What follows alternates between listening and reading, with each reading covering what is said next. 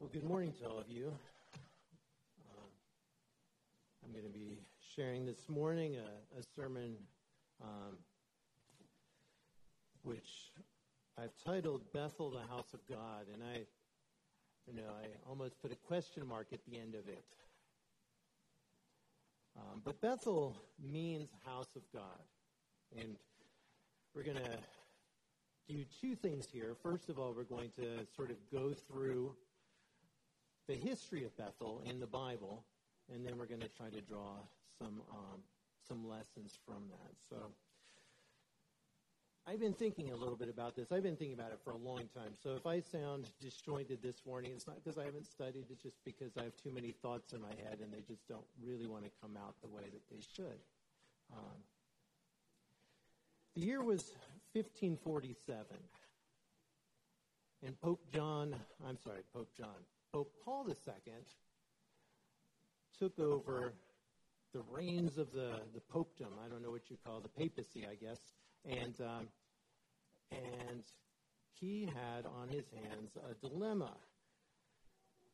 They were building a church. It was called St. Peter's Church. And there had been a church there for a long time. Constantine had built the church there years and years ago, back in the 300s. Um, and this was um, uh, what, 1,200 years later. And so the church was in bad shape. And so they knocked it down and said, we're going to build something even bigger and better. Um, and it'll still be called St. Peter's Church because um, the, the whole point of this was this was supposed to be where um, Peter the Apostle was buried, and you can um, go there and I guess they've got his bones there, or pieces of his bones, or whatever. If you have a desire to see that.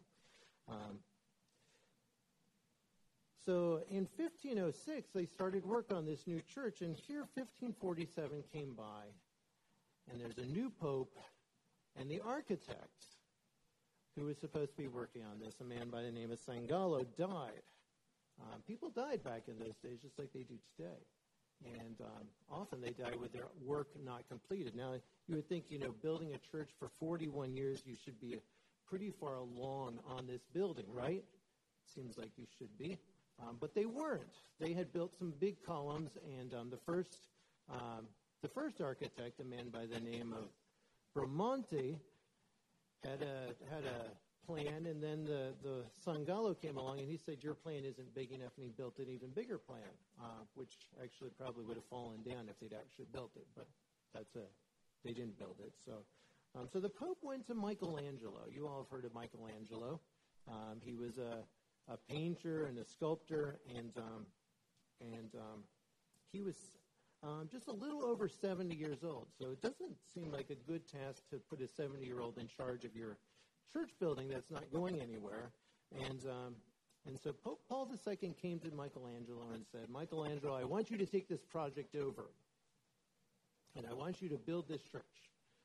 Um, and so Michelangelo didn't want to do it. He said, "I'm old. I, am feeble. I can't. I can't do this."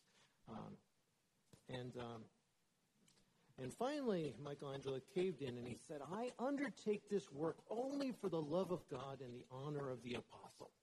So you know he was a good Catholic, and he thought, "This is this is the work that I can do that will remain behind me. I will build this church." And, um, and he didn't. He died um, 20 years later, um, but he got it well underway. He, he fixed design flaws that Sangallo had, and he did a lot of different things.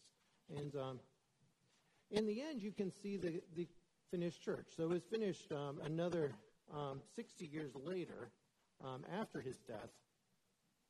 Um, but it's a place where different people visit. Around 5 million people go every year. And and 80,000 people can stand inside St. Peter's at one time and hear the Pope talk, if you want to do that. That's a big building, isn't it?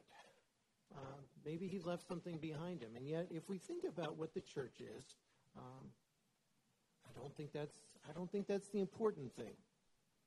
We know that the early church met in homes, and it wasn't until the time of Constantine that they started building bigger churches. Constantine's mother, Helena, went around um, and um, and found places where wonderful things from the Bible were supposed to have happened, and then she would build churches there. So you know, she found um, she went to Jerusalem, and she found where she thought the um, the um, place where Jesus was crucified was, and or the Holy Sepulchre, and she built a church there, and just different things like that.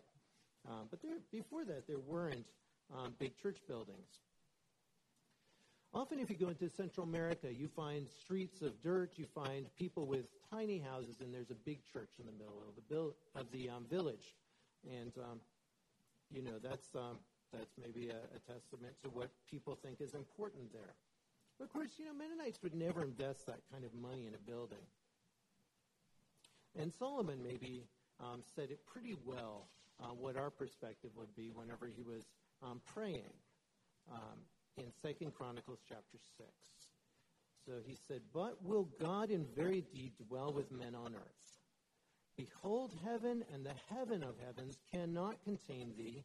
How much less this house which I have built? So this is at the dedication of the temple.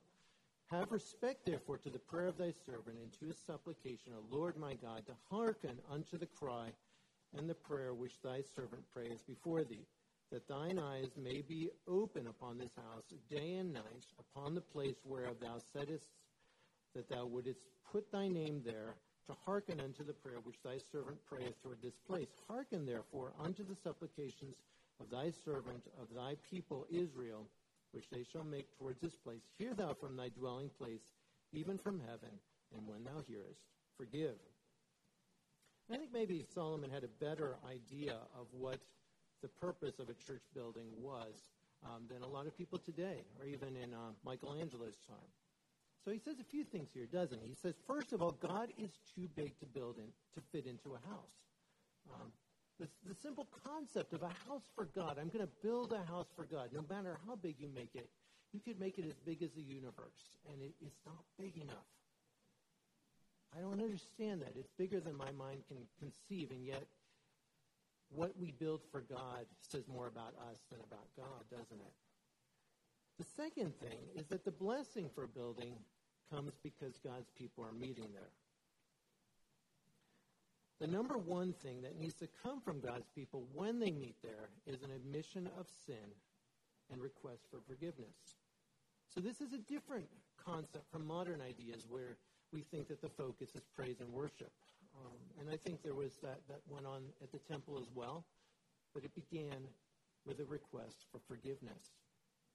Psalm 24, verses 3 and 4 says, Who shall ascend into the hill of the Lord, and who shall stand in his holy place? he that has clean hands and a pure heart, who hath not lifted up his soul to vanity nor sworn deceitfully. And when you travel to the um, to Israel, you find um, approaching the Temple Mount that they had uh, different things that were designed to make sure that the people were as clean as possible when they when they went in. They had places where they could wash, not just their hands but their heads, different things like that. Um, baptism wasn't a new thing when John the Baptist came along, although he took it to another step. They had really wide, shallow steps because you did not want to touch somebody who was unclean when you went into the temple because that would cause you to, to lose that purity that you gained beforehand. And so this was all designed to try to make sure that you were as pure as possible when you entered the presence of God. And so this morning, I guess I would ask you, what do you think church is? Is it a place where God lives? I think probably most of us would say no. Um, is it a club where good people go to hang out? Well, maybe. Uh, we wouldn't say it exactly that way. Um, is it a place where you go to meet with God? Is it a, a place where you go to get emotional support? Is it the modern equivalent of the temple? Well, we're going to jump into um, the story of Bethel. So this is not the story of Bethel. I think someone's written the story of um, Bethel, Dan, at least some of it, and um, you all can read uh, Bethel Gladys um, version, but this is um, from the Bible. So let's turn to Genesis chapter 28. And we're going to be reading verses 10 through 22.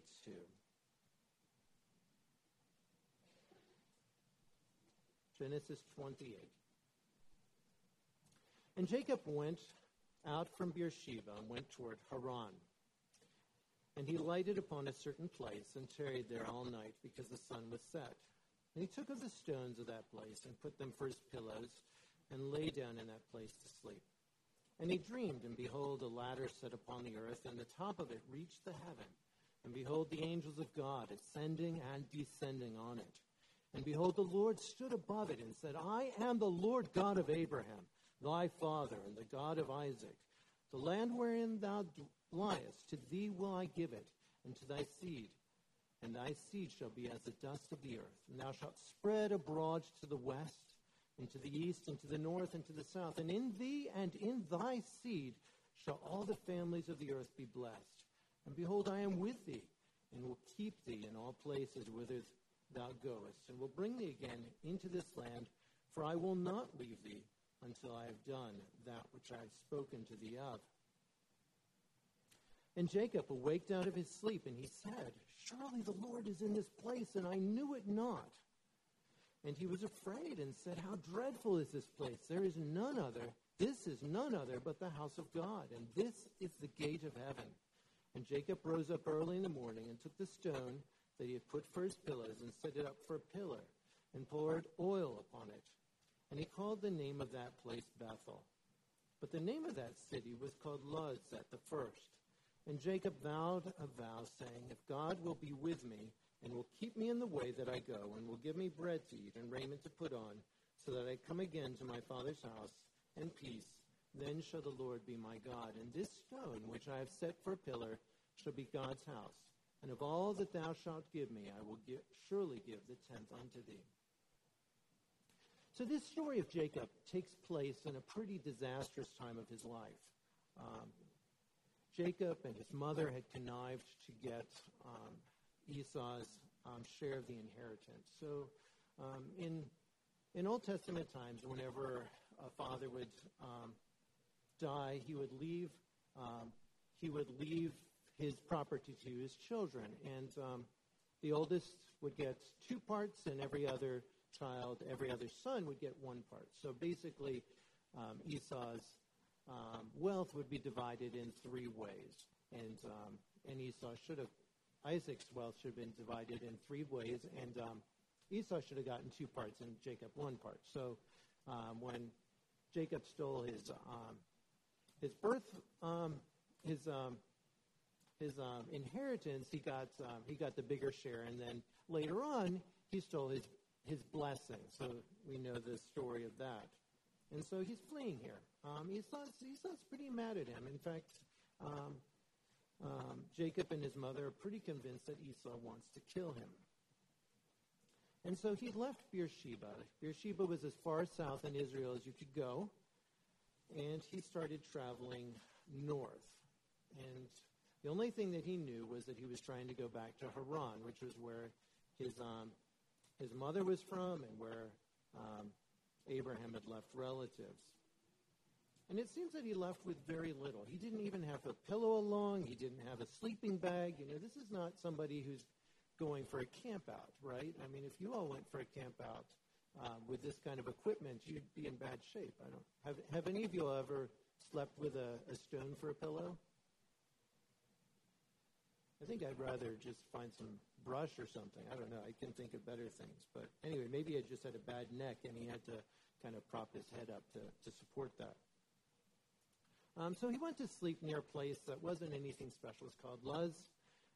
And he, as he slept, he had a dream. And he saw a stair or a ladder going up to heaven, and God was at the top of it. And here, God gave him a promise a promise that the land would someday be his and that he would have lots of descendants. God would go with him and bring him back. And finally, God repeated the message that had been given to Abraham that the peoples of the earth would be blessed through Jacob's descendants. And this is clearly a reference to Jesus, isn't it? Another prophecy of Jesus. And yet at this moment, it seemed pretty empty to Jacob. Um, and and we can tell because you know did God did God require something of Jacob in order to to have him um, receive this blessing? No. Um, after this, Jacob says, "Well, if you'll bless me, then I'll give you ten percent of everything I earn because of you." And um, I guess he did, but um, but God didn't ask for that. Um, this story reveals something about God. God chooses weak instruments to work with. God sees not just our present situation, but our potential. And God is faithful and the perfect one to trust our future too. So those are three important things. They're true for Jacob, they're true for us today. We are not the strongest tools in the tool shed. Our present situation may not be perfect, and yet we can trust God with our future because he loves us. The story tells us more about Jacob. His initial response was one of fear. God was in this place and I did not know it. And perhaps the implication here is that he would have behaved differently if he had realized the sanctity of this location. Uh, you know, I think Jacob was a lot like one of us. You know, if, if we are going to the doctor, we, we eat healthier for at least a week or two ahead of time. You know, just sort of that concept. Uh, you know, and in the same way, if we know we're going to meet with God, you know, we at least put on clean underwear. There's, you know, there's a concept where you want to go into God's presence, you know, at least a little respectful. Um, and Jacob had not been on his best behavior right before this event. You know, if he, would have waited a week to stop at Bethel if he'd known he was going to meet with God. It's not the, the sort of situation, you know, where you, you've just stolen your brother's birthright and, um, and then you meet with God. And he still blesses you. Second thing is that Jacob identified this place as the gate or house of God. And this was probably an idea borrowed from the pagans in the land that God chose to live in certain locations, high places we read about. And high places were supposed to be places where it was closer to God. It was a place where um, you, could, um, you could get in touch with God where you couldn't in other places. And so Jacob offers a sacrifice. And we see his poverty, don't we? He didn't have an animal along. He didn't have anything else to offer except just a little bit of oil, and he pours it out on the rocks that he'd used for a pillow. And then he made a bargain with God. He said, I'll serve you, and I'll give you and I'll give you some money if you take care of me. And this shows a pretty small view of God, doesn't it? God had already promised to do the things that Jacob was asking of God. He didn't need to do these things in order to get God to take care of him. He just needed to serve God. And it's such a weird thing, isn't it, to say, you know, if you take good care of me, I'll serve you as my God. Such an odd thing to come to God. You know, does God need that? Um, And God knew Jacob. Jacob was a deceptive person. He wasn't known for telling the truth, and, and a lot of people probably viewed him as pretty worthless, and yet God saw something of value in him. So we're going to move a few chapters later, um, seven chapters actually, to Genesis chapter 35, and we're going to read the first 15 verses here. This is the return to Bethel. And God said to and God said unto Jacob, Arise and go to, up to Bethel and dwell there, and make there an altar unto God that appeared unto thee when thou fleddest from the face of Esau thy brother. Then Jacob said unto his household and to all that were with him, Put away the strange gods that are among you, and be clean, and change your garments, and let us arise and go up to Bethel. And I will make there an altar unto God, who answered me in the day of my distress, and was with me in the way which I went. And they gave unto Jacob all the strange gods which were in their hand and all their earrings which were in their ears. And Jacob hid them under the oak which was by Shechem. And they journeyed, and the terror of God was upon the cities that were round about them, and they did not pursue after the sons of Jacob. So Jacob came to Luz, which is in the land of Canaan, which is that is Bethel, he and all the people that were with them. And he built there an altar and called the place El Bethel, because there God appeared unto him when he fled from the face of his brother. But De- Deborah, Rebekah's nurse died, and she was buried under Bethel, under an oak, and the name of it was called Allon Bachuth. And God appeared unto Jacob again when he came out to Paddan Aram and blessed him. And God said unto him, Thy name is Jacob. Thy name shall not be called any more Jacob, but Israel shall be thy name. And he called his name Israel. And God said unto him, I am God Almighty. Be fruitful and multiply. A nation and a company of nations shall be of thee, and kings shall come out of thy loins. And the land which I gave to Abraham and Isaac, to thee I will give it. and to thy seed after thee will I give the land. And God went up from him in the place where he talked with him. And Jacob set up a pillar in the place where he talked with him, even a pillar of stone, and he poured a drink offering thereon. And he poured a drink offering thereon, and he poured oil thereon. And Jacob called the name of the place where God spoke, spake with him, Bethel. And maybe this feels like a repeat of the earlier passage. And yet there's more preparation here. Jacob is asked by God to go to Bethel. It's not a surprise for him. And he tells the people of his company to give up their idols and their false gods. He also told them to give up their earrings, which is kind of an odd thing. I mean, I guess Mennonites probably, you know, we can understand asking people to give up their earrings for, for God, but, um, but I don't think this was because of the jewelry aspect. Um, these were probably some kind of amulet, something that the, the people wore for protection from evil spirits, from diseases. There's something going on here where Jacob said, Not only do you need to get rid of false gods and make yourselves pure, but you need to give up any trappings of idolatry in order to enter into the presence of God. God will not tolerate idolatry. The location is important. So, you know, we go back and forth. And as I was studying this, you know, location isn't important, and yet location is everything. I know our tendency is to say, you know, we can worship God anywhere. And I hear people say that. You know, I worship God better when I'm fishing than when I'm in church. Um, and yet, despite this, God called Jacob back to Bethel. Jacob associated this as a place that was closer to God, and that was crucial. God can meet with us anywhere, but he tends to meet us in places where our hearts and our minds are in the right state to listen and focus on him. I'm going to say that again. God meets us in places where our hearts and minds are in the right state to listen and focus on him. And that may not be church, okay? Maybe you have trouble focusing when you're in church and you do not get anything out of the service. But you're not going to get anything more when you're fishing or golfing or doing whatever it is that you enjoy doing. And maybe some of our traditions around worship could get in the way of somebody else getting enjoyment um, or, or lessons from church. Uh, but in my mind, there's still, I, I'm not going to talk this morning about what we should do in worship. I'm just going to be talking about what we need to do to get something out of worship, if that makes sense. I, I don't, to me, that's not the important thing. Um,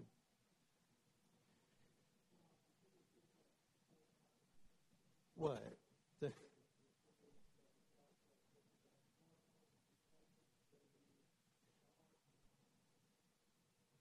okay, God meets us in places where our hearts and minds are in the right place to listen and focus on Him.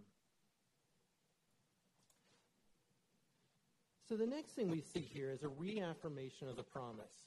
Um, you know, you've heard the story about um, the woman who came to her husband and she said, you know, um, you, you just never tell me you love me anymore. And, um, and he said, you know, I told you I loved you on our wedding day, and if it changes, I'll let you know. And God's not like that. God doesn't change. When He gives us a promise, it is fixed. We don't need to ask the question is this promise really for me? Is this a really true thing? But God knows that we're humans and we forget. And so He tells us again God renames Jacob here. He changes his name to Israel. Um, his name before had been heel grabber. Now it's one who wrestles with God. Um, and I think that there's a, a need for um, for return, um, for retreat, um, a time when we need to go back to where we were at and say, you know, what was it and maybe that's in a location, maybe that's in a place uh, where a heart was that we just have gotten away from. Revelation 2 1 through 4.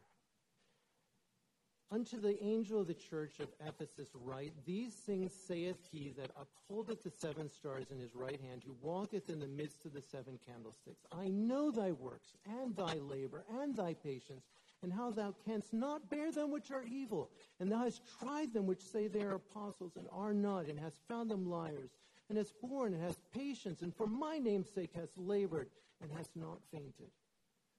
And this is all wonderful stuff. These are doers. These are people who are working. They are at every single event that needs to be done. Every time they're singing at the nursing home, they are there and in abundance. And yet there's something more. Nevertheless, I have somewhat against thee because thou hast left thy first love. Remember, therefore, from whence thou art fallen, and repent, and do the first works, or else I will come unto thee quickly, and will remove thy candlestick out of his place, except thou repent. And I think there's a big danger for us to focus on doing and not remember why we are doing. The Ephesians were laboring. They were theologically sound. They did not allow people who were aberrant in their mix, midst, and yet the joy had gone out of what they were doing. And maybe this doesn't sound like a big deal. Maybe it's, you know, it's just the way things are in life. You, you start off and you're hot and you're ready to go, and then you just sort of, it, you're getting through your days. Um, I remember working with a doctor who was just really um, burned out. He was, um, he just was grumpy all the time, and you could tell his heart wasn't in it. Um, and I told one of the other nurses, this was in Indiana, I said to her, you know, if I ever get like that, I just need to retire. Because I have forgotten the reason why I went into medicine. The reason why I went into medicine wasn't for the money or for anything else, but because I really wanted to serve people. And I think sometimes we forget who it is that lit that fire inside of us that made us want to come to church. William Cowper was a man who suffered severe depression. Um, people don't know for sure what his psychological malady was. He, he had times when he was um, just ready to kill himself. He tried to kill himself. He didn't succeed, fortunately. Um, but he was a wonderful poet, too. And you all know the song that he wrote.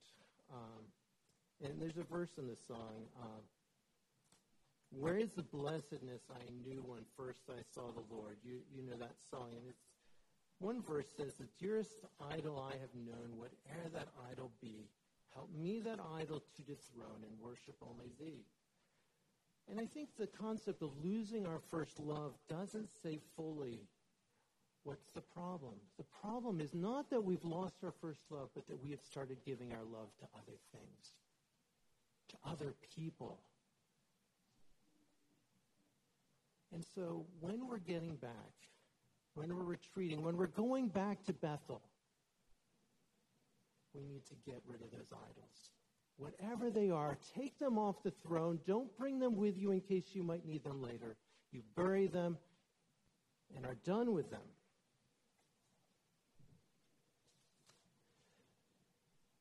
The next place where we see Bethel is um, that Samuel went around and um, judged people there. I'm not going to read that, um, but it's in Samuel. Um, so it just says that Bethel was still important. We're going to move forward to the book of Kings. 1 Kings 12, verses 26 through 33.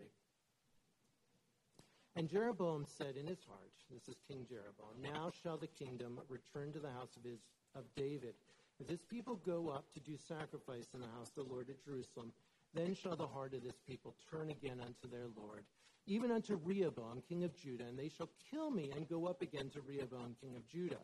Whereupon the king took counsel and made two calves of gold and said unto them, It is too much for you to go up to Jerusalem. Behold thy gods, O Israel, which brought thee up out of the land of Egypt. And he set one in Bethel, and the other he put in Dan.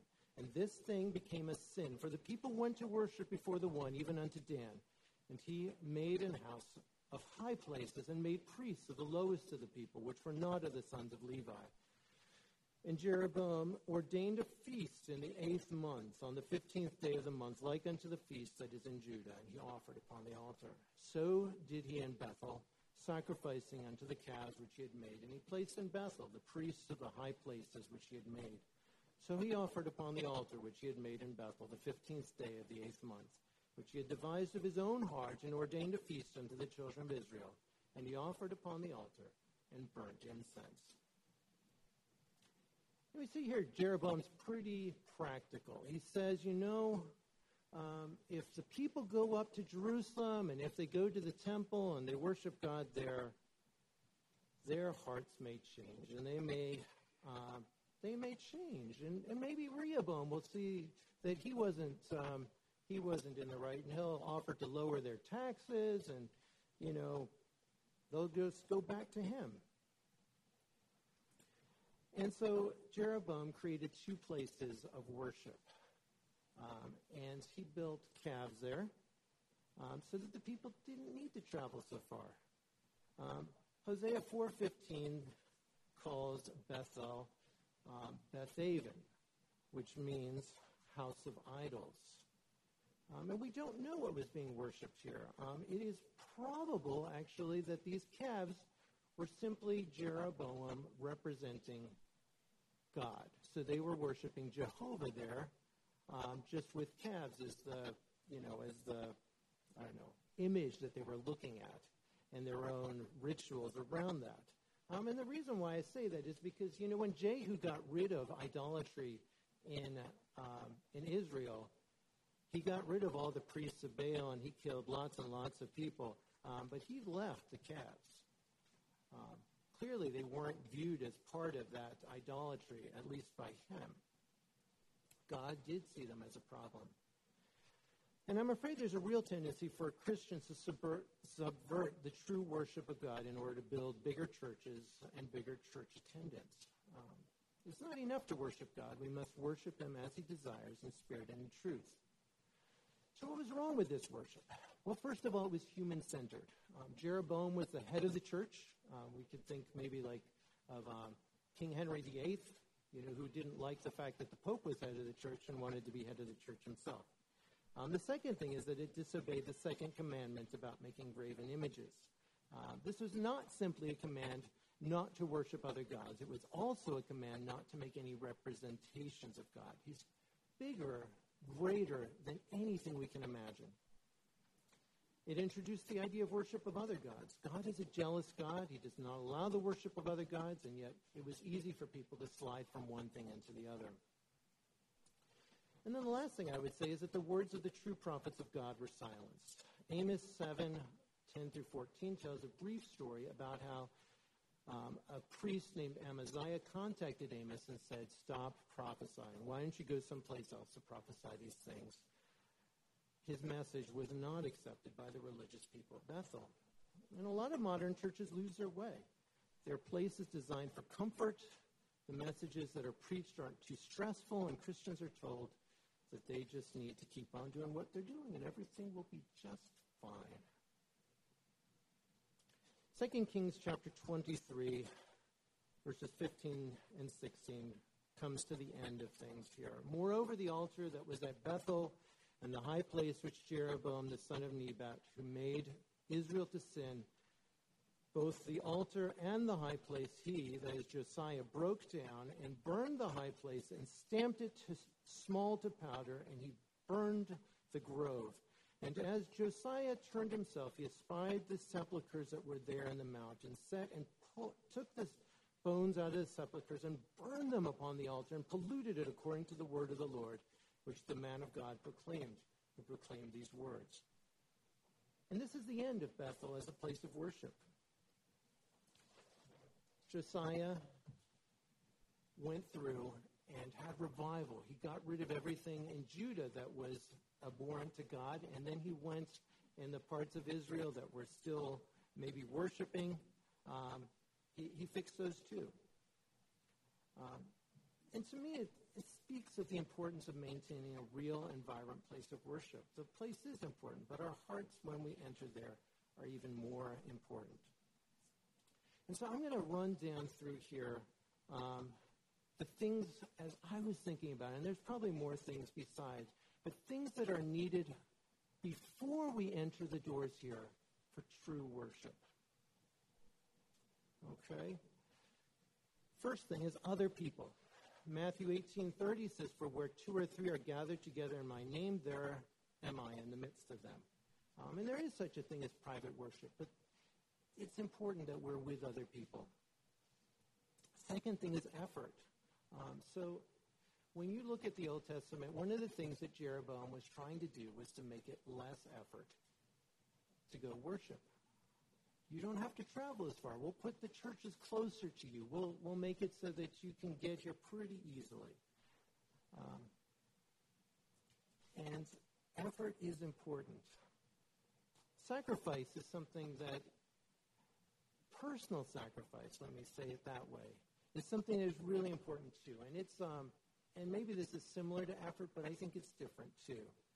2 Samuel 24, 24. And the king, that is King David, said unto Araunah, Nay, but I will surely buy it of thee at a price, neither will I offer burnt offerings unto the Lord my God of that which doth cost me nothing. Um, and when I was a boy, I went to church. I never missed church unless I was like had pneumonia. Um, but the effort and the sacrifice was my parents. And so, how much do you think I got out of that? Not very much, I'm afraid. Um, I mean, I remember when the preacher was really interesting, had a story or two to tell, but I don't remember a whole lot of, of services when I was um, when I was a boy. And I've got a decent memory. I remember other things, but not so much that. We need to be willing to sacrifice when we come in the door. Um, heart preparation. Um, I've already read that passage from the Psalms. It talks about pure hands, pure heart. Um, but there were a couple of verses in Matthew chapter 5 that just really spoke to me. Therefore, if thou bring thy gift to the altar, and there rememberest that thy brother hath aught against thee, leave there thy gift before the altar and go thy way. First be reconciled to thy brother, and then come and offer thy gift. What order should things happen in? To me, it's a, you know, I'd say, well, you know, I'll, I'll, I'll go take care of things after church. And yet, Jesus is saying the most important thing is reconciliation. The most important thing is peace. The most important thing is that your heart is in the right place to actually receive the Word of God. Relationship with my brother is more important than singing beautifully in church. The last thing is God focus. Um, Hebrews 13, 1 and 2, or 12, 1 and 2 talks about looking unto Jesus. Um, and who are we focusing on this morning? I hope you're not focusing on me. I'm not a very good person to focus on. Um, lessons from the story of Bethel. So we're going to hit a few things that, that I hope that we can see in this story. First of all, God does choose particular places to reveal himself to his people. Um, our tendency is to say, you know, God's big enough, he can show himself anywhere, and he can. But we know in Scripture that he doesn't do this. He took Moses and Elijah to the Mount of God, to Mount Sinai, um, or it's called Mount Horeb in some places. He took Jacob to Bethel. And, and for us, he's taking us here this morning. I, I think you're here for a reason. And he may take you to another place. But his goal is to get you in a place where he can talk directly to you, to me, without distraction. The second thing is that sometimes we need to go back to places where we were before to recapture our communion with God. Our relationship with God is more important than anything else. Um, our souls are more important than anything else. I, I was thinking about this this morning. Um, I had a patient who came in and he was talking to me about um, about alcohol problem. And I said, Are you ready to give it up? And he said, No. And I said, You know, you're killing yourself. And he said, Well, guess I'm not worth much anyway. And that was it. He wasn't, he wasn't ready. And so when most people weigh things. They say, you know, is it worth it to me to be healthy or is it worth it more to, you know, eat this thing or whatever? And they don't think about it that way. We value everything in our life. And we need to rebalance that.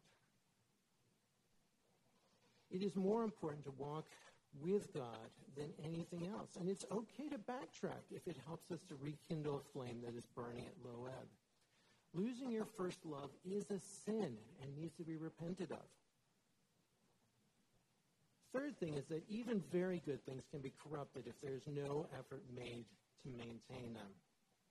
And I don't always know what happens with these things. I was listening to a podcast talking about um, the story of Mars Hill. It's a story of a, a church out on the West Coast. They had really wonderful things going, and then suddenly everything sort of fell apart overnight. Um, it turns out that um, there was a, a, pastor named Mark Driscoll who um, had major issues. It wasn't morality issues, but he was just really not easy to get along with, and he started, um, yeah, being not what he should have been, we'll say. And I'm afraid that, um, you know, Mennonite churches aren't perfect either. And if we don't make the effort, what we are doing here can be corrupted too. And the last thing is sometimes we just need to knock things down and begin again. It's not our nature to do this. Our, our human tendency is just to try to fix up stuff. We just want to fix it up and go uh, with what we already have. Um, and maybe that's cheaper, but in our lives, sometimes we just have to knock it down. Say, you know, this is built on faulty foundation. There's no way I can really shore this up. I need to knock it down and start afresh and listen to what God wants me to build. So I was thinking about the churches in Revelation, um, and I believe that the American church has moved way past the church at Ephesus, where they've got good theology and good works, and they just kind of lost their first love. And they're living somewhere around Laodicea, where they are wealthy and comfortable and completely disconnected from God we Christians are very good at building comfortable places where we aren't stressed out.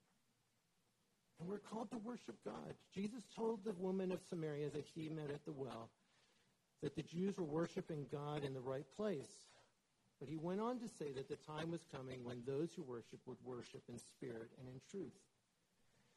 Location is and isn't important. The most important thing is that our hearts are pure before him. And I guess I would finish just asking you to think on a few questions. What needs to change at Bethel so that when people come here, they go away saying, God was in this place and I did not know it? I wish I prepared better because that was the hand of God there this morning. Do we see our church as a connection to the church of Ephesus or even worse, Laodicea? And how can we change that? How can we bring life into our group and a real focus on God? Wherever we are today, we can do better. We can focus more on God. We can make Bethel the house of God, not because of us, but because of the greatness of the God we are serving.